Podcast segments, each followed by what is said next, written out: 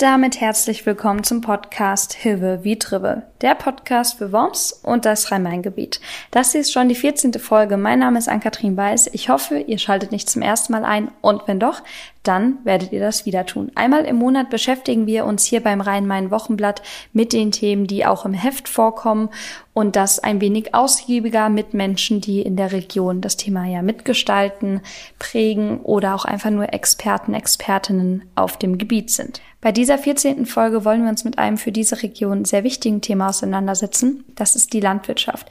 Landwirtschaft ist bei uns hier im Ried und in Südhessen besonders wichtig, weil es einfach ja nicht nur ein besonderer Arbeitgeber, ein wichtiger Arbeitgeber für die Region ist, sondern weil wir hier, wie wir später noch hören werden, auch unter ganz bestimmten Bedingungen produzieren, anbauen, landwirtschaften können. Insgesamt kann man, um mal einen kurzen Exkurs in die Geschichte zu machen, sagen, dass eigentlich es noch nie ein Thema gab, das so lange geblieben ist, so konstant und vielleicht auch noch wichtiger geworden ist als die Landwirtschaft. Denn bereits die Jäger und Sammler haben eigentlich damit angefangen, vor 200.000 Jahren eine Art Grabstock zu benutzen und damit mehr oder weniger die systematische Landwirtschaft zu begründen. Wo es früher nur darum ging, die eigene Familie und vielleicht noch die Nachbarn mitzuernähren, hat sich die Landwirtschaft zu einem richtigen Geschäft entwickelt. Vor allem seit es nicht mehr die Leibeigenschaft eigentlich gibt. Gerade im 21. Jahrhundert sind noch so, so viel mehr Aspekte hinzukommen als nur, welche Sorten pflanze ich an und wie kann ich möglichst viele Arbeiter, Arbeiterinnen unterbringen und anstellen. Inzwischen geht es darum, darum, dass man sich in Finanzfragen auskennen muss, im Management, in der Agrarchemie, in der Meteorologie, in der Energiewirtschaft. Es sind so, so viele Aspekte, damit Landwirte, von denen es ja auch immer weniger gibt, heute sinnvoll wirtschaften können und somit auch nehmen wir mal den Export raus, immer noch sehr, sehr viele Menschen ernähren können. Gerade wenn es um die heimischen Produkte geht, wie etwa der Spargel oder der Wein. Dieses Frühjahr haben ja auch alle etwas mitbekommen, war das alles aber anders. Corona kam und durch Corona kamen viele Erntehelfer nicht. Das haben auch die Landwirte gespürt, mit denen wir in dieser Ausgabe auch wieder geredet haben, die unter anderem davon erzählen, dass die Grenzen ja dicht gemacht haben. Also Bulgarien, Polen und Rumänien, aus denen ein Großteil der Erntehelfer kommt, haben ihre Landsleute nicht mehr nach Deutschland gelassen. Und es war mit sehr, sehr viel Aufwand verbunden, überhaupt einige Erntehelfer hier rüber zu bekommen. Wenn ihr mehr darüber wissen wollt, dann guckt doch mal in die aktuelle Ausgabe. Dort hat unter anderem Landwirt Karl-Heinz Schmidt erklärt, wie er die Spargelanbauflächen auch angepasst hat und generell, wie er mit der Situation umgegangen ist, nur einige wenige Erntehelfer rüberholen zu können und wie die Situation einfach der, die Landwirtschaft unter Corona funktioniert. Ein Dauerbrenner-Thema ist und bleibt aber der Klimawandel. Natürlich auch in der Landwirtschaft, denn in den vergangenen Jahren hat sich auch hier in vielen Bereichen einiges geändert. Wir kennen es ja selbst. Es gibt wenig Niederschlag. Es ist heiß, heißer, als wir es in Erinnerung haben. Und das merken beispielsweise auch die Winzer. Der Winzer Oliver Knapp aus dem Wonnegau erzählt beispielsweise davon, dass in den letzten zwei Monaten vielleicht insgesamt 30 Liter Niederschlag runterkam. Das war früher ungewöhnlich. Inzwischen ist das aber normal und die Klimaveränderung wirklich spürbar, sagte er. Anfang der 1990er waren das noch die Ausnahmen. Inzwischen ist das aber vielleicht wirklich unsere neue Realität.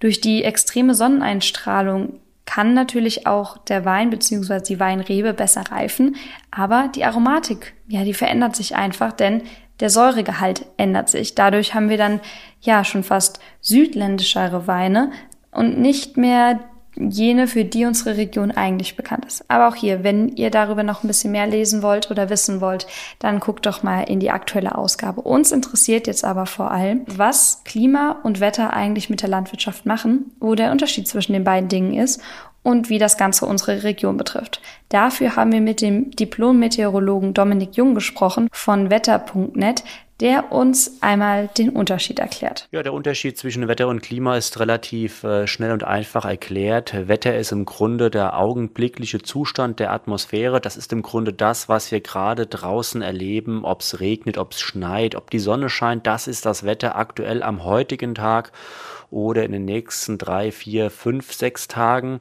und das Wetter über einen langen Zeitraum beobachtet, in der Regel so 20 bis 30 Jahre erst, das ist dann Klima. Und da gibt es das sogenannte Klimamittel, das amtliche Klimamittel.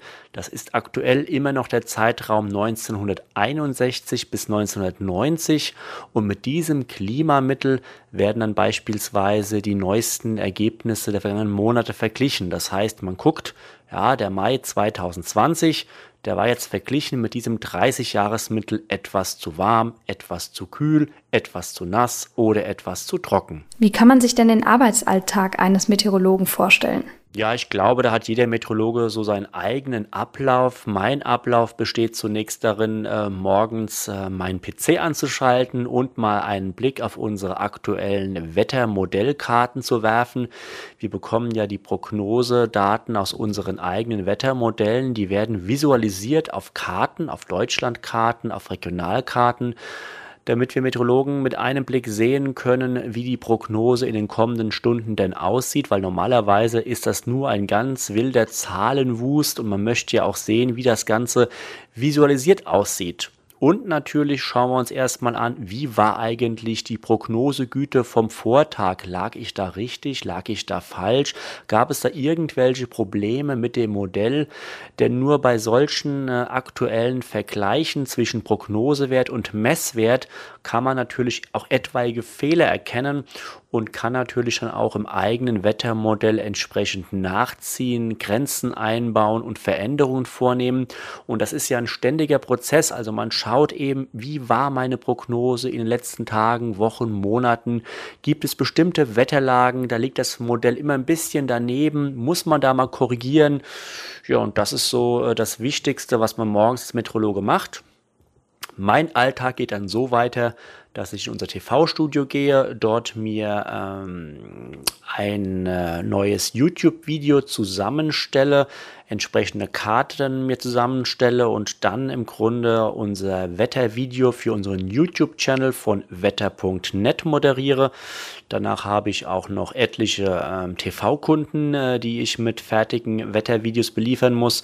Dafür moderiere ich dann ähm, vor einem Greenscreen unsere Wetterkarten. Die kommen aus eigener eigenen Software raus sehr schön grafisch aufbereitet und meine anderen Kollegen sind dann äh, beispielsweise für die verschiedenen Zeitungswetter verantwortlich, für Wetterkästen in Zeitungen, für das Wetter von ähm, Energieversorgern, Windkraft, Solarkraft, Solarstrom. Also wir haben da ein sehr breites Spektrum, vor allen Dingen auch aus ähm, der Wirtschaft, die wir mit Wetterdaten beliefern, seien es auch noch Lebensmittel, äh, Einzelhändler, ähm, alle diese Gruppen brauchen quasi Wetterprognosen, um entsprechend gut planen zu können. Gibt es denn für unsere Region, also Rheinhessen und das südhessische Ried, Besonderheiten im Bereich des Klimas? Naja, die Besonderheiten des Klimas in Rheinhessen und im südhessischen Ried äh, sind mit großer Wahrscheinlichkeit eben die äh, sehr trockene Lage. Also da gibt es insgesamt ohnehin immer relativ wenig Niederschlag. Das Ganze liegt so ein bisschen eingekesselt zwischen ähm, Hunsrück, Pfälzerwald, Taunus, Odenwald. Wir merken es ja auch aktuell wieder, es kommt ziemlich wenig Niederschlag vom Himmel und das ist natürlich immer eine sehr trockene Gegend, aber auch eine sehr warme Region, eine sehr sonnige Region und deswegen ist ja auch gerade Rheinhessen das größte Weinbaugebiet äh, von ganz Deutschland. Das hat ja einen Grund, warum das so ist, eben aufgrund dieser sehr guten klimatischen Bedingungen.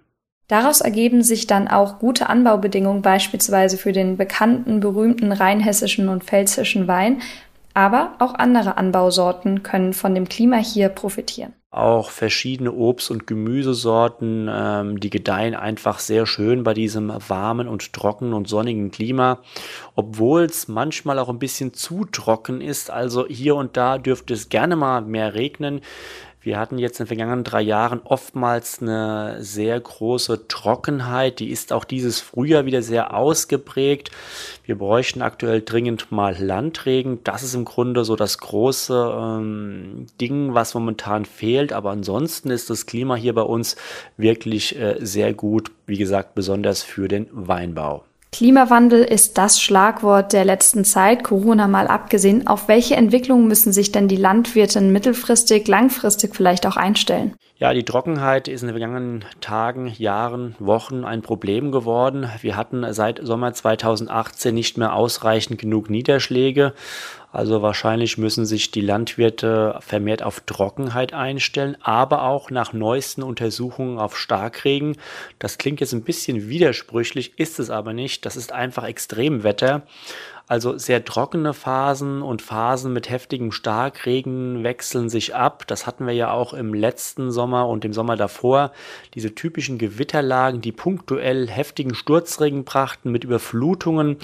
Genau diese Wetterextreme werden auch in den nächsten Jahren vermutlich weiter zunehmen im Rahmen der Klimaveränderung. Es sind immer heißere, trockenere und längere Sommer, generell weniger Niederschlag. Gibt es denn so eine vergleichbare Entwicklung schon einmal? Also wurde so etwas schon einmal gemessen und vielleicht auch in Anführungszeichen überlebt? Ja, das ist ein bisschen schwierig zu beantworten, ähm, denn die Daten rückwirkend reichen eigentlich nur flächendeckend bis 1881. Seitdem gibt es im Grunde die flächendeckende Wetterbeobachtung in Deutschland, aber auch bei uns hier in Rheinhessen und im südhessischen Ried. Und ähm, eigentlich ist die Kurve relativ eindeutig. Seit den letzten 40, 50 Jahren zeigt die Temperaturkurve eindeutig nach oben.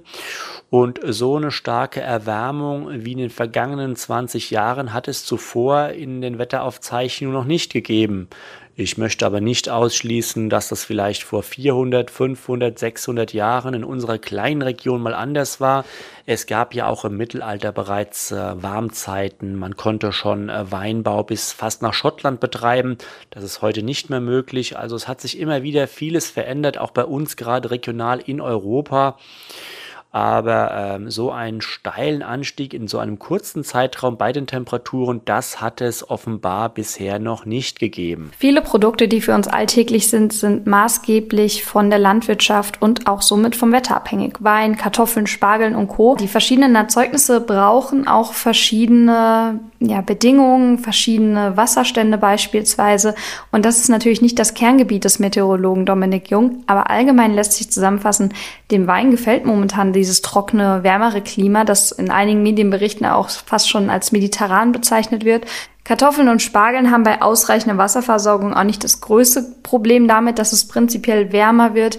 Bei beispielsweise Rüben sieht das aber schon anders aus und auch einige Getreide kämpfen damit, dass es auf Dauer ebenso trocken ist, wie es nun mal auch bei uns in der Gegend ist. Für Schlagzeilen hat er unter anderem dieses Jahr auch schon gesorgt, dass es nur einen einzigen Eiswein in Deutschland gab, also einen Wein, der bei minus sieben Grad reifen konnte. Wird es denn überhaupt noch in Zukunft möglich sein, solche speziellen Weinsorten dann anzubauen? Ja, das mit dem Eiswein ging ja in der vergangenen Saison ziemlich in die Hose. Der Winter 2019, 2020 war ziemlich mild gewesen. Es hat nicht an einem Tag gereicht für minus sieben Grad. Minus sieben Grad müssen ja erreicht werden in zwei Metern Messhöhe. Erst dann darf der Eiswein gelesen werden und auch erst dann darf man das Ganze als Eiswein bezeichnen. Und diese minus sieben Grad wurden dieses Jahr, also vergangenen Winter, zum ersten Mal überhaupt nicht in Deutschland erreicht. Das heißt, es konnte nirgendwo in Deutschland, also nicht nur in Rheinhessen, auch in den anderen Weinbaugebieten, zum Beispiel in Franken, nirgendwo konnte Eiswein geerntet werden. Und ich gehe mal stark davon aus, dass im Rahmen der globalen Erwärmung ja, die Zeiten des Eisweins langsam aber sicher ähm, ja, zu Ende gehen oder man setzt vielleicht diese Regelung neu an. Vielleicht kann man ja auch schon bei minus 4 Grad Eiswein lesen. Es gibt ja dieses Vorurteil, dass kaum eine Berufsgruppe so oft daneben liegt wie die Meteorologen. Ich als Journalistin möchte da anzweifeln, ob das tatsächlich auch so ist. Da gibt es noch definitiv andere Bereiche. Was ist denn Ihre Meinung? Was ist so schwierig daran, zuverlässige Wetterprognosen zu erstellen? Ja, wir Meteorologen liegen auch mal daneben. Es gibt eben in der Natur und in der Wissenschaft, vor allem in der Naturwissenschaft, keine 100% Prognose. Und ähm, so ist es nun mal, dass man je nach Wetterlage es schwieriger hat, manchmal auch sehr leicht hat. Bei einer stabilen Hochdruckwetterlage ist die Wettervorhersage für die nächsten drei, vier, fünf Tage relativ einfach. Hat man aber eine sehr abwechslungsreiche Tiefdruckwetterlage, gerade im Sommer mit vielen Schauern und Gewittern, dann kommt bei der Bevölkerung gerne mal der Eindruck auf, die liegen ja immer daneben gerade bei Schauern und Gewittern, die kann man am Tag davor unmöglich punktgenau vorhersagen, aber viele Menschen erwarten das dann offenbar. Sie erwarten, wenn ich sage, morgen gibt es in Worms einen kräftigen Gewitterschauer um 15 Uhr, dann muss der eben auch eintreten im Verständnis vieler Menschen. Aber natürlich ist das äh, überhaupt nicht möglich, so auf den Punkt genau einen Schauer oder eine Gewitterentwicklung vorherzusagen.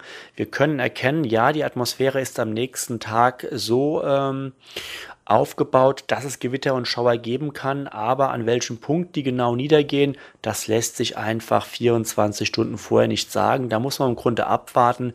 Wenn sich der erste äh, Schauer gebildet hat, das erste Gewitter, dann kann man abschätzen, wie sich diese Gewitter- und Schauerfront weiter verlagert und dementsprechend kann man dann die kurzfristigen Wettervorhersagen in den kommenden zwei bis drei Stunden anpassen. Außerdem hat Dominik Jung noch gesagt, dass es beispielsweise punktuelle Entwicklungen gibt, also beispielsweise wenn Wettergrenzen durch beispielsweise einen Ortsteil verlaufen, wo dann es auf der einen Seite gewittern kann und auf der anderen Seite ist bestes Wetter. Das kann man nicht genau hervorsagen aus den genannten Gründen.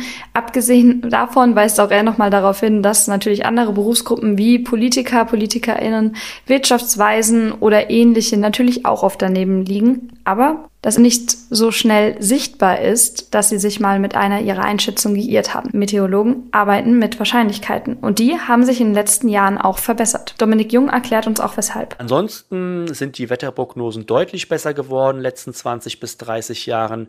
Wir haben bei einer 24-Stunden-Prognose eine Trefferquote von knapp ähm, 96 Prozent, bei einer 72-Stunden-Prognose von 85 Prozent und äh, bei einer 50, äh, bei einer 5-Tages-Prognose haben wir immer noch eine Trefferquote von rund 70 Prozent. Danach nimmt es natürlich deutlich ab. Also insgesamt hat sich die Prognosegüte in den vergangenen Jahrzehnten deutlich verbessert. Das liegt einfach daran, dass dies, äh, Rechnerleist die Rechnerleistung der Wettermodelle viel größer geworden ist und die Wettermodelle viel genauer rechnen können. Und damit geht auch die 14. Folge des Podcasts Hive wie Trive schon wieder zu Ende. Ich hoffe, ihr seid nicht zum ersten Mal dabei gewesen und wenn doch, dass ihr ab jetzt vielleicht auch zu unserer treuen Zuhörerschaft gehört. Wir freuen uns wie jeden Monat über Anmerkungen, Feedback, Kritik, Vielleicht eure eigenen Ideen, eure eigenen Themen oder ExpertInnen, mit denen wir unbedingt mal reden sollen. Ihr könnt alle Anmerkungen an uns schreiben, am besten an redaktion.wormser-wochenblatt.de. Wir freuen uns auf jeden Fall mit euch zu interagieren, denn in diesem Podcast in Hive wie Trive geht es um euch. Es geht um eure Region, eure Heimat und wir hören uns dann nächsten Monat wieder, wenn es wieder um ein Thema geht, das eben eure Heimat bestimmt. Bis dahin bleibt gesund, macht's gut und wir hören uns bald wieder.